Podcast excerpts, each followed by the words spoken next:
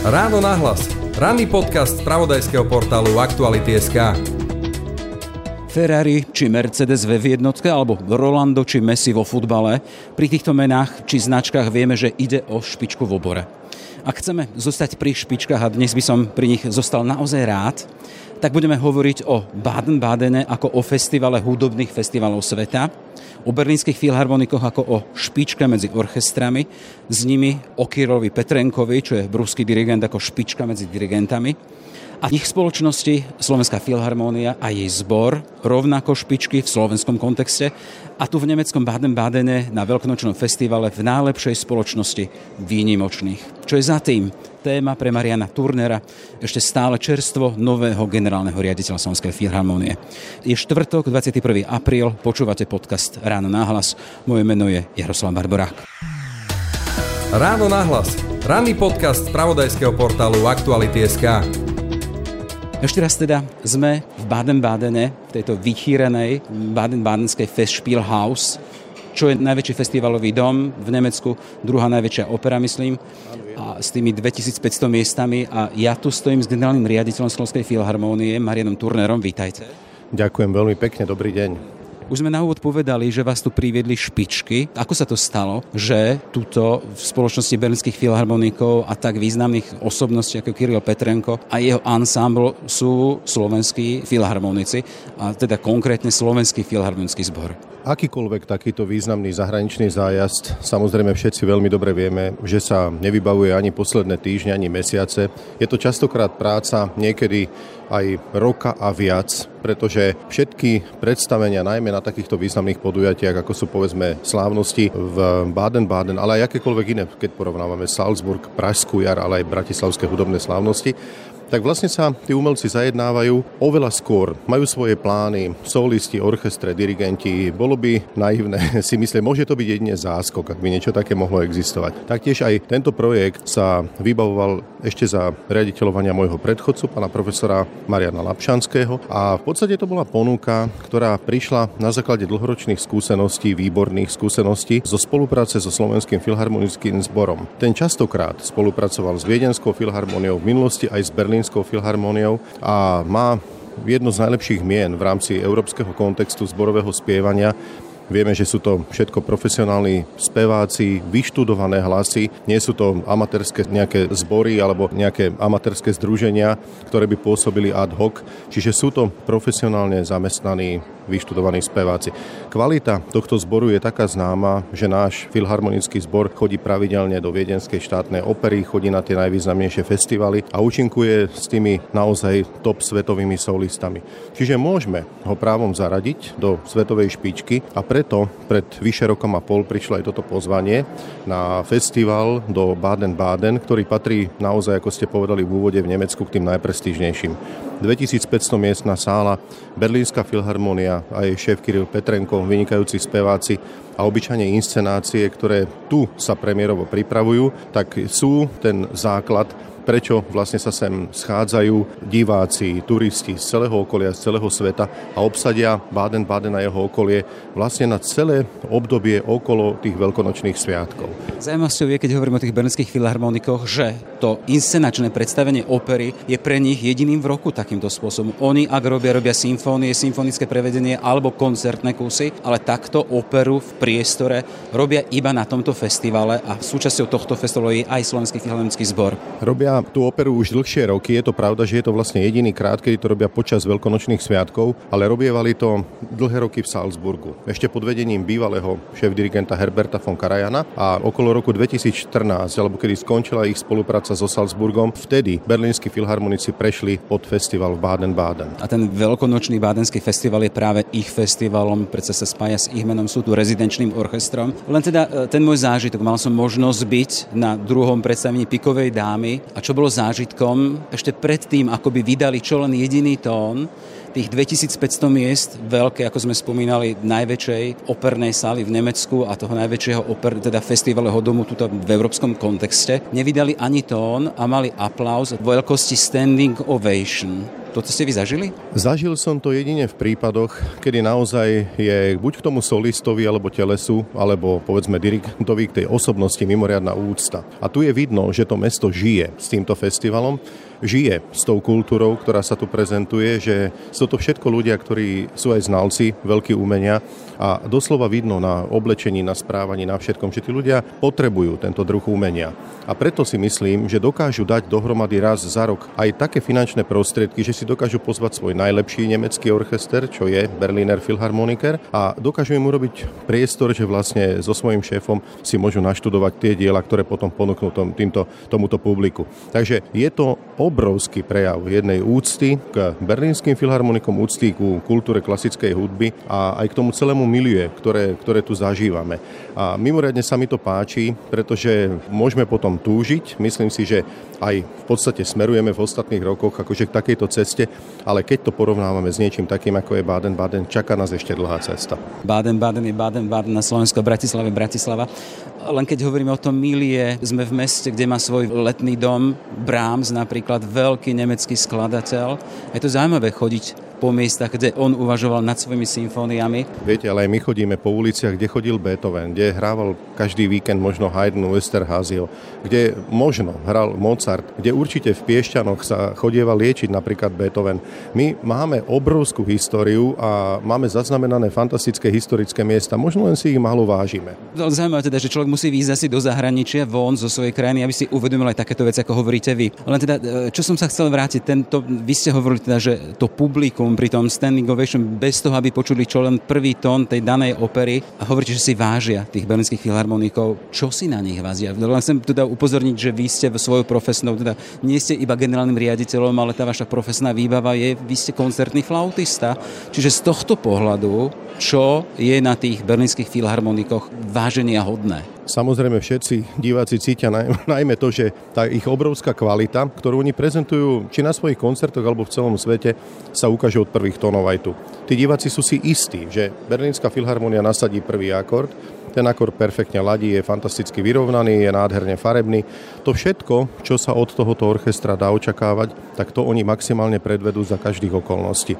A myslím si, že aj to je prejav krásny, keď to publikum tú dôveru prejaví už na začiatku a vlastne očakáva ten, ten perfektný 100% výsledok, ktorý sa naozaj dostaví. Mohli sme to zažiť. Ja som mal pocit, keď začali tie prvé tóny Čajkovského pikovej dámy, že sa jednalo o nahrávku z nejakej špičkovej platne.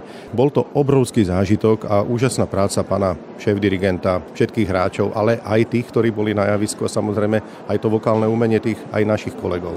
Ním sa dostaneme, ale keď hovoríte o tom svojom dojme, a tak ja som mal ten istý pocit. Dobré CD, dobre nazvučenej miestnosti, ale s tým ďalším, že tuto to vybruje, toto okolo vás sú diváci, e, scéna je živá a ste do toho ponorení. Sme teda v Baden-Badene na tom veľkonočnom festivale, ktorý má ale ruský program. A do toho kontrast sme v období, keď Putinov režim ruskými zbraňami bije a dobije Ukrajinu. Sú tam mŕtvi, zranení ľudia, ktorí musia utekať. A je to cesto ruské, teda je to tam ruský Putin agresor. Tuto máme Kirila Petrenka, ktorý je tiež Rus. Máme tu Čajkovského, ktorý bol tiež Rus ako to vnímate teda? Keď som tam sedela, tak som sa dával do toho dokopy, tak hovorím, aha, na jednej strane tu je ruská agresia, na druhej strane ruská kultúra, ktorá ľudí zjednocuje a privádza túto do Bádenu celý svet. Ako to je? Naozaj je to veľký paradox dnešnej doby, pretože aj viete asi, alebo posluchači vedia, že Slovenská filharmonia, keď vypukol vojenský konflikt a Ukrajina bola obsadená ruskými vojskami 24. februára, tak my sme urobili niečo, čo nezvykneme nikdy robiť. V Slovenskej filharmonii sa zmenil program a zmenil sa Prokofiová kantáta, ktorá bola na programe Alexander Nevsky, hoci presne hovorí o týchto udalostiach z 13. storočia, hoci Prokofiev bol autorom, ktorý žil už pred veľa desiatkami rokov. A hoci dielo bolo napísané na motívy Eisensteinovho filmu a tak ďalej, e, napriek tomu sme nechceli, aby sme mali toľko taktu a citu, aby sme neprovokovali samozrejme ľudí, keď sa spieva o výzve do boja ruského národa. Takže nedovolili by sme si to nikdy. Na druhej strane treba povedať aj to, že bez tej kvalitnej mimoriadnej ruskej hudby dnes by sa mohlo zatvoriť polovica koncertných siení alebo aj operných domov, pretože ruská hudba patrí absolútne k tomu najlepšiemu, čo kedy bolo vôbec e, skomponované a napísané. Je to rovnako aj s ruskou literatúrou, je to rovnaké s mnohými obrazmi, ktoré tiež si neviem predstaviť, že by sa dnes kvôli historickému kontextu premalovávali. Bol by to absolútne nezmysel. Puškin napísal svoju drámu v určitom kontexte, na základe tej napísal Čajkovský hudbu k opere Piková dáma a ako správne hovorí aj režisér tohto podujatia, pán Moše Lajzer, hovorí, že Puškin nie je Putin. A myslím si, že toto je to správne stanovisko, že sa na to treba pozerať tak, že je to iný kontext doby a je to kvalitná kultúra. Kvalitnú kultúru nevymazávajme.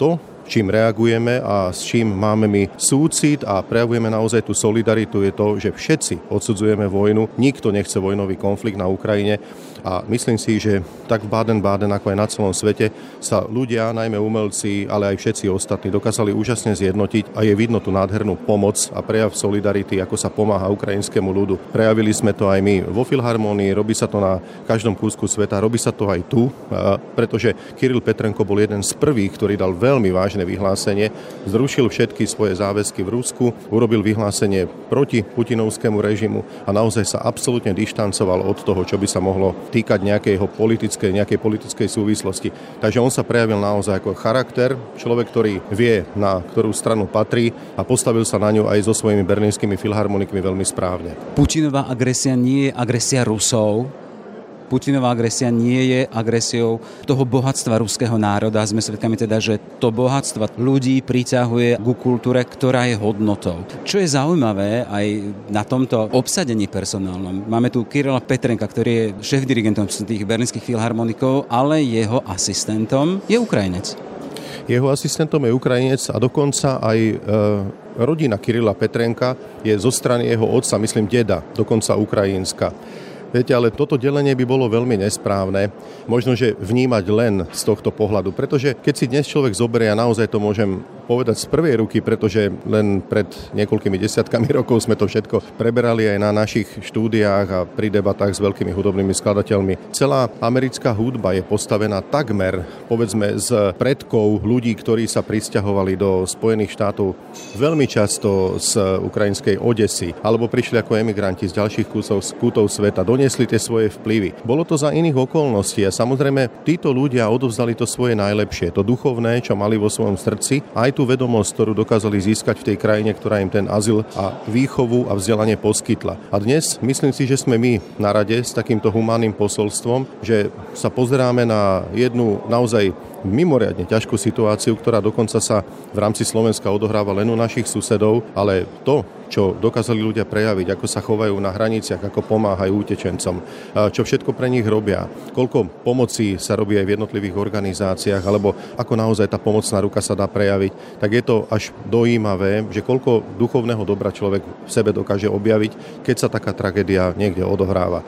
A myslím si, že to je to hlavné poslanie. Takže nech zostane ruská kultúra kvalitná, bez problémov aj tí umelci, ktorí majú svoj postoj, myslím si, že v tejto situácii úplne jasný jasný, ale určite sa treba dištancovať od toho, čo sa deje v tej krajine vo vojnovom stave a určite sa treba dištancovať od politiky, ktorá vyvoláva agresiu. Len pre vysvetlenie pre posluchačov, ktorí nás nevidia, ale my sme aktuálne vo Festspielhause v Baden-Badene, kde sa chystá ďalšie z predstavení so Slovenským filharmonickým zborom. Bude to dielo e, Čajkovského Jolanta, kde vystúpia po pribelenských filharmonikoch aj naši Slovenský filharmonický zbor.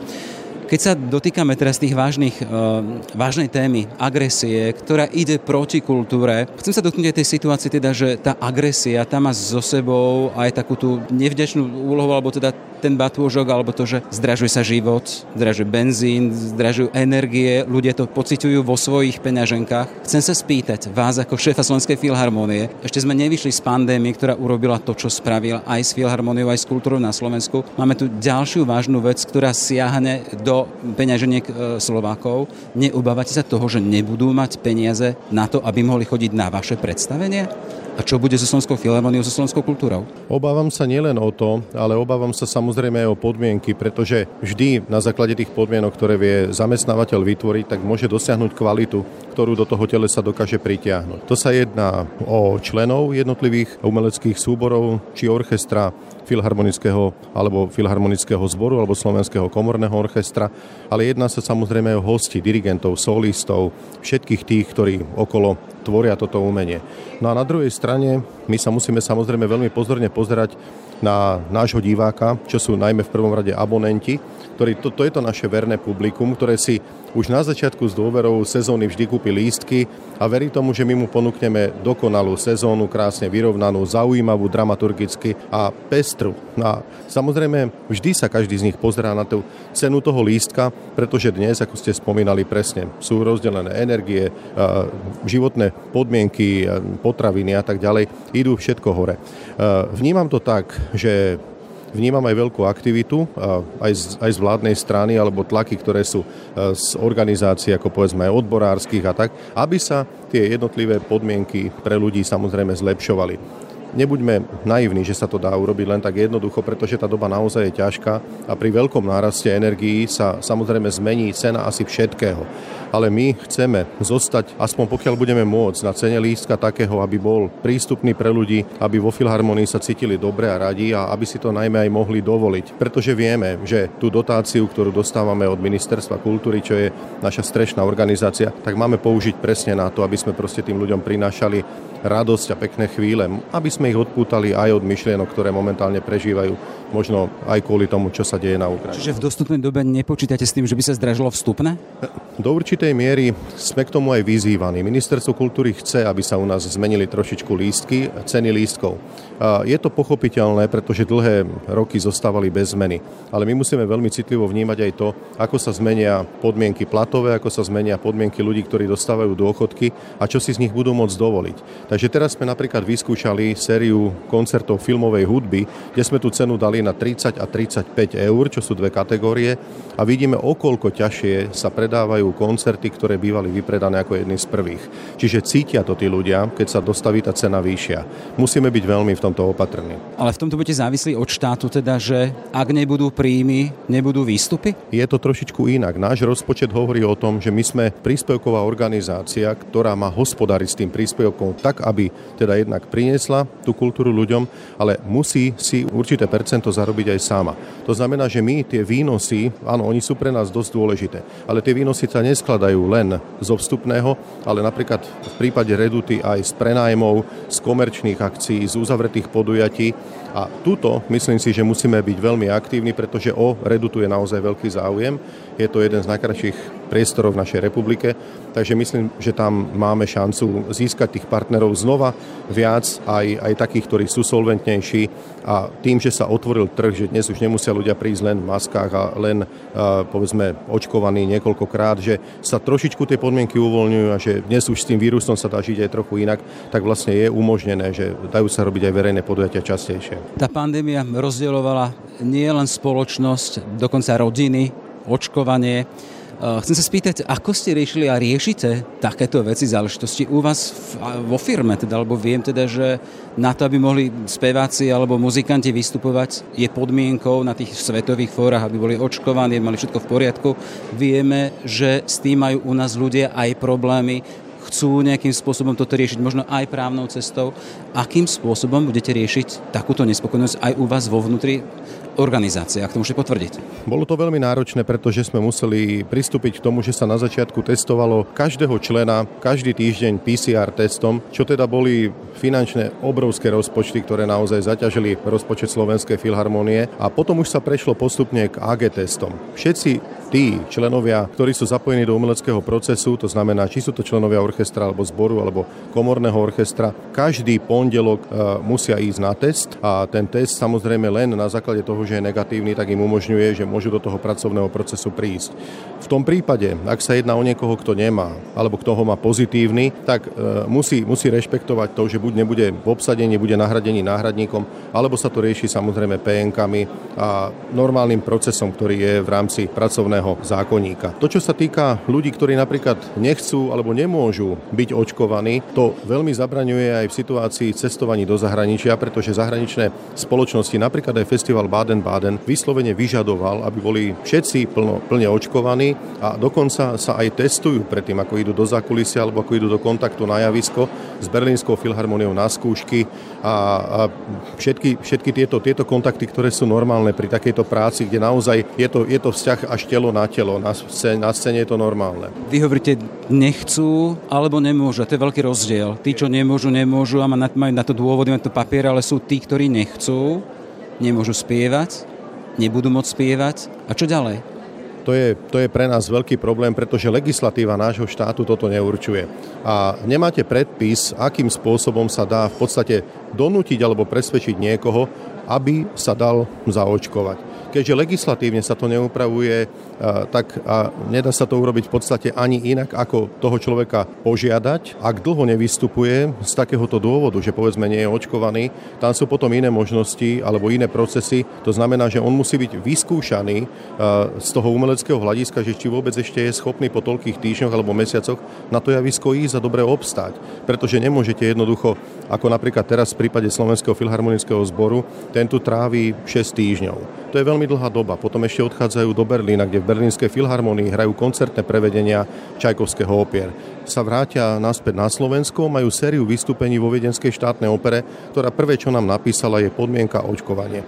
Potom je, sú koncerty vo Švajčiarsku, ktoré napríklad nevyžaduje očkovanie. Potom sú koncerty v Slovínsku, ktoré napríklad znova ich vyžaduje. Takže tam všade sa to týka týchto podmienok. A my sa budeme týmto novým podmienkam musieť prispôsobiť, pretože po dobe, ktorá bola zatvorená a vyše v podstate skoro rok a tri štvrte sa eh, vystupovalo v podmienkach len, že nebolo publikum, streamovala sa hudba, vysielala sa na webe a necestovalo sa nikam, tak teraz sme vpadli do toho sveta úplne inak a pravdepodobne bude musieť musieť prísť aj k zmene legislatívnej a bude sa musieť aj s týmito pracovníkmi niečo robiť, pretože to je tiež jedna z podmienok e, možnosti výkonu práce, že musí ho podávať či doma alebo v zahraničí a akceptovať tie podmienky, ktoré sa vyžadujú. Bude sa musieť niečo s tými pracovníkmi robiť. Čo sa s nimi bude musieť robiť? Môže sa s nimi robiť len to, že sa buď požiada, že či môžu splniť tieto zdravotné podmienky a ak ich nebudú môcť splniť, tak sa s nimi bude musieť rozlúčiť. Pretože nebude možné, aby pokračoval takýto pracovník v práci,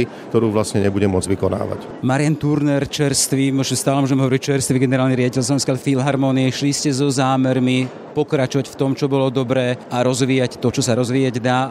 Ako ste spokojní po tých troch mesiacoch? Je to veľmi krátka doba, keď sa to tak teraz povie, tak to znie ako, že v podstate je to ešte nič. Takže ja si len v podstate splňam tú vec, že si robím tú základnú inventúru, preberám si tie základné zmluvy. V podstate pripravujeme s tým našim manažmentom nové sezóny v rámci jednotlivých súborov, ale samozrejme aj v rámci bratislavských hudobných slávností. A nehovorím vôbec o tomto ročníku, pretože ten je dávno pripravený. Hovoríme všetko o budúcich ročníkoch, čo teda je práca na dlhé tráte ale ja som mal aj v tej svojej vízii aj viacej veci, ktoré by som bol veľmi rád, aby sa naplnili. Jedna z nich je pridružiť znova Piešťanský dom umenia k Slovenskej filharmónii, kde absolútne patrí, pretože to bola jednoducho inštitúcia Slovenskej filharmónie, ktorá ju postavila, ktorá ju projektovala a v dnešnej dobe je to jedno z mála miest, kde môžu vystúpiť jednotlivé súbory Slovenskej filharmónie kvôli priestoru a podmienkam. Ďalej je to veľká práca s mladými. Tam vidíme, že rozvoj tých koncertov, ako je filharmonická škôlka, práca pre mladých, je obrovský, je o nej fantastický záujem. Potom trošičku aj zmena do dramaturgie, čo sa týka súčasnej tvorby ktorej si myslím, že sa netreba tak báť. Treba ju len publiku priblížiť. Možno nejakými aj trošičku prednáškami, niečím, ako aj tu vidíme napríklad na festivale, čo sú tie úvody ku jednotlivým koncertom. Tie sú nádherne spravené a to, to môže byť prednáška, ktorá je tak vedecko populárna, že ona môže zaujať aj, aj lajka práca s médiami. Tá je, tá je jedna asi z najdôležitejších, čo vôbec máme, pretože myslím si, že naše médiá trochu menej začínajú reflektovať na klasickú hudbu, čo vidíme presne opačne vplyv v západnej Európe, kde je tá klasická hudba doslova ako v tých médiách hitom a tak ďalej. Takže týchto vecí je samozrejme viacej. Popri tom je normálne udržanie prevádzky, konkurzy a to všetko, čo k tomu patrí. Musím povedať, že ja si to veľmi vážim, užívam si to, ale je to teda práca mimoriadne náročná a naozaj je to, je to pre mňa veľká zmena, ale aj veľká profesionálna výzva. Počuli sme teda gong na to, že bude zvolovať ľudí na predstavenie Jolanta, ktoré je o 20 minút, ale ešte, ešte máme chvíľku čas, ešte to využijeme. Z toho, čo hovoríte, je, ste spokojní so situáciou vo Filharmonii. Práve v týchto dňoch a hodinách prichádzajú a generálny riaditeľ ukazuje, že nie je veľmi. Či s čím nie ste spokojní? No ja ako každý riaditeľ som povinný bojovať o finančné prostriedky, ktoré v Slovenskej filharmonii, tak ako je v každej inštitúcii, sa zmenili, keď v rámci celého štátu bol úbytok zníženie 10-percentných rozpočtov. Slovenskú filharmoniu to veľmi zasiahlo, pretože hospodári podľa zákonníka práce nemá v podstate nárok na valorizáciu, čo všetci ostatní dostali. Takže u nás je to jeden veľký mínus a tým aj sa dostala situácia platov jednotlivých umeleckých pracovníkov na úroveň aj všetkých ostatných, čo ešte nikdy historicky nebola.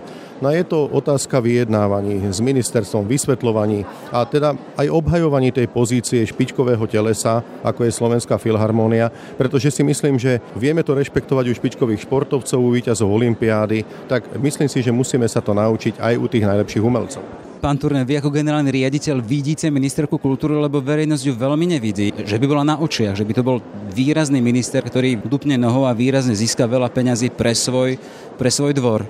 Vy ako generálny riaditeľ, ako máte skúsenosť? No mám, ja, ja mám zatiaľ skúsenosti také, že to, čo sme sa stretli, bolo myslím, že trikrát v rámci mojej funkcie Pani ministerka bola tá, ktorá počúvala môj hlas, a tá debata bola, bola veľmi konštruktívna. Nemyslím si, že by nerozumela tomu, čo rozprávam. Čiže mne by bolo veľmi ťažko povedať, že ja ju nevnímam. Samozrejme, že ju vnímam, pretože je to moja priama nadriadená a sme v kontakte. A myslím si, že celkové pohľad na kultúru je u nás veľmi zlý, pretože si myslíme, že to by malo byť niečo, čo je len na zábavu, alebo niečo, čo by nemalo dostávať v podstate taký kus koláča, ako k tomu patrí. Ale skúsme sa učiť od štátov, kde to funguje a hlavne, čo to všetko donáša. Je dokázané, že kultúra má taký veľký vplyv do priemyslu, ako skoro automobilový priemysel alebo podobné priemysly, pretože ona súvisí s turizmom, súvisí s rozvojom všetkých ďalších vecí. Vôbec to nie je len to, že sadnem si do sály a vypočujem si jeden krásny koncert. Ale je to rozvoj okrem toho hospodárskeho aj duševný. A to je investícia, ktorú každá spoločnosť musí a má robiť veľmi intenzívne, pretože sa môže stať, že potom dopadneme ako niektoré štáty, kde už je vojna a Inter Arma si len múze, takže tam by to bola veľká chyba. Ej, hovoríte vážne veci, ale či o nich aj dostatočne rozprávate, keď hovoríte o prepočtoch na to, akým spôsobom môže mať kultúra dopad na ekonomiku jednej spoločnosti? Či pani ministerka Milanova dostatočne vie vyvinúť tlak na ministerstvo financií, to samozrejme ja neviem odhadnúť, ale myslím si, že eh, ministerstvo financií je to, ktoré rozdeľuje peniaze a rozpočty štátu, eh, ktoré sa riadia za normálnych okolností, ako keď možno nie je konflikt alebo keď nie sú mimoriadne pomoci, tak zrejme fungujú trochu inak, ako keď e, sa jedná o takúto vynimočnú situáciu. Ale som presvedčený o tom, že pod 0,5%, ako je stále na Slovensku e, dávané do rozpočtu na kultúru z HDP, tak je to mimoriadne málo a je to oveľa menej ako všetky štáty v našom okolí. A to o niečom svedčí. Svedčí aj o tom niečo to, že máme jedný z najnižších platov, že tie podmienky tých jednotlivých festivalov, rozvoja, pozrite sa, e, napríklad stavby kultúrnych domov. Keď, keď sme v, takom, v takomto fešpilu Spielhause, ako je tento, tak človek len so závisťou môže povedať, že vyše 30 rokov nebol na Slovensku postavená jediná koncertná sála alebo jediný koncertný dom, stánok na úrovni, ktorý by prijal, povedzme, telesa, prečo nie aj Berlínsku filharmóniu. Keby bola tá možnosť, mohla by prísť, ale nie je kde. Hovoríme o Slovenskej filharmonii, ale hovorím s generálnym riaditeľom Slovenskej filharmonie, ale v posledných hodinách aj Slovenskom rezonujú nespokojné hlasy nespokojných solistov Slovenského národného divadla, zvlášť opery, ktorí hovoria o tom, že nemôžu spievať, nemajú priestor, lebo spievajú hostia. Za tým je zámer nového vedenia Slovenského národného divadla s tým, ale teda, že to nebolo nejakým spôsobom avizované vo verejnom vypočutí. Ako by ste reagovali na to, keby sa vám ohlásili až otvoreným listom solisti, že sú nespokojní s vami? Otvorený list je až desi neviem kde. No, ja by som sa určite s nimi stretol a som človek, ktorý nikdy neodmietol komunikáciu a nikdy by e, som neurobil niečo také, že by som to riešil len prostredníctvom médií alebo, alebo prostredníctvom nejakej osoby. Nepoznám úplne dokonale tú situáciu v Slovenskom národnom divadle, preto ja sa k nej veľmi ťažko môžem vyjadrovať. Viem, že e, vo koncepcii základnej Matia Drličku bol ten medzinárodný rozmer, pretože počúval som samozrejme tu jeho výpoveď a aj tie zmeny, ktoré on avizoval v rámci jednotlivých súborov. Viem, že... Ale ak teraz zavizuje zásadné prepušťanie a v podstate to chce okresať až na solistickú zložku s tým, teda, že chce mať z repertoáru divadla blokové divadlo, teda, že nebude repertoár, budú jednotlivé predstavenia, ktoré sa budú hrať dovtedy, kým budú diváci a na to bude volať hostia, nebude potrebovať domácich solistov a to nemal vo svojom projekte takýmto spôsobom deklarované, napísané. Je to v poriadku? Tak te, tento model určite ľudí, ktorí 30 rokov odrobili pre divadlo, možno niektorí aj viac, a ktorí naozaj tam tú reprezentáciu urobili v tých svojich najlepších rokoch a odovzdali tomu, tomu divadlu všetko, čo mohli. A teraz dostanú tú výpoveď v podstate zo dňa na deň, tak určite to nie je v poriadku, však samozrejme za týchto okolností si to nemôžeme myslieť, ale hovorím, že nepoznám tieto detaily, pretože preto je mne asi k tej koncepcii ťažko sa vyjadrovať, ani neviem, či bolo s nimi rozprávané, nebolo s nimi hovorené dopredu dopredu. Neviem, ako prebiehali tie jednotlivé rozhovory. Ja len môžem z môjho hľadiska povedať, že ja by som s ansamblom hovoril, určite by som sa snažil vysvetliť tie dôvody a určite by som sa snažil zlepšiť napríklad model toho, ako vystupovať, koľkokrát vystupovať. To, čo ja vidím, je, že opera Slovenského národného divadla nevystupuje. A to sa mne zdá veľmi zvláštne, ale možno, že sú na to iné dôvody. Dobre, blíži nám čas z ďalšieho predstavenia v rámci Bádenského veľkonočného festivalu. Dnes tu bude s Berlínským filharmonikom a s Kirillom Petronkom spievať aj Slovenský filharmonický zbor. Tešíte sa na Jolantu a, a na čo zvlášť? To je otázka samozrejme veľmi jednoduchá na to odpoveď. Ja sa veľmi teším a veľmi im držím palce a veľmi si vážim tú nádhernú reprezentáciu, ktorú pre Slovensko robia, ako šíria jeho kultúru v zahraničí, pretože vystupovať na takomto pódiu s takými partnermi, ako je Berlínska filharmonia Kiril Petrenko, Sonia Jončeva dnes večer, tak je myslím si, že to absolútne top, čo sa vôbec v umení dá dosiahnuť. Je to ako vyhrať olympijskú medailu, to, čo som povedal na začiatku. Takže je to úžasné. Toľko teda Marian Turner, generálny riaditeľ Slovenskej filharmonie. Všetko dobré, nech som darí. Veľmi pekne ďakujem a pozdravujem všetkých poslucháčov Aktualit. Všetky podcasty z pravodajského portálu Aktuality.sk nájdete na Spotify a v ďalších podcastových aplikáciách.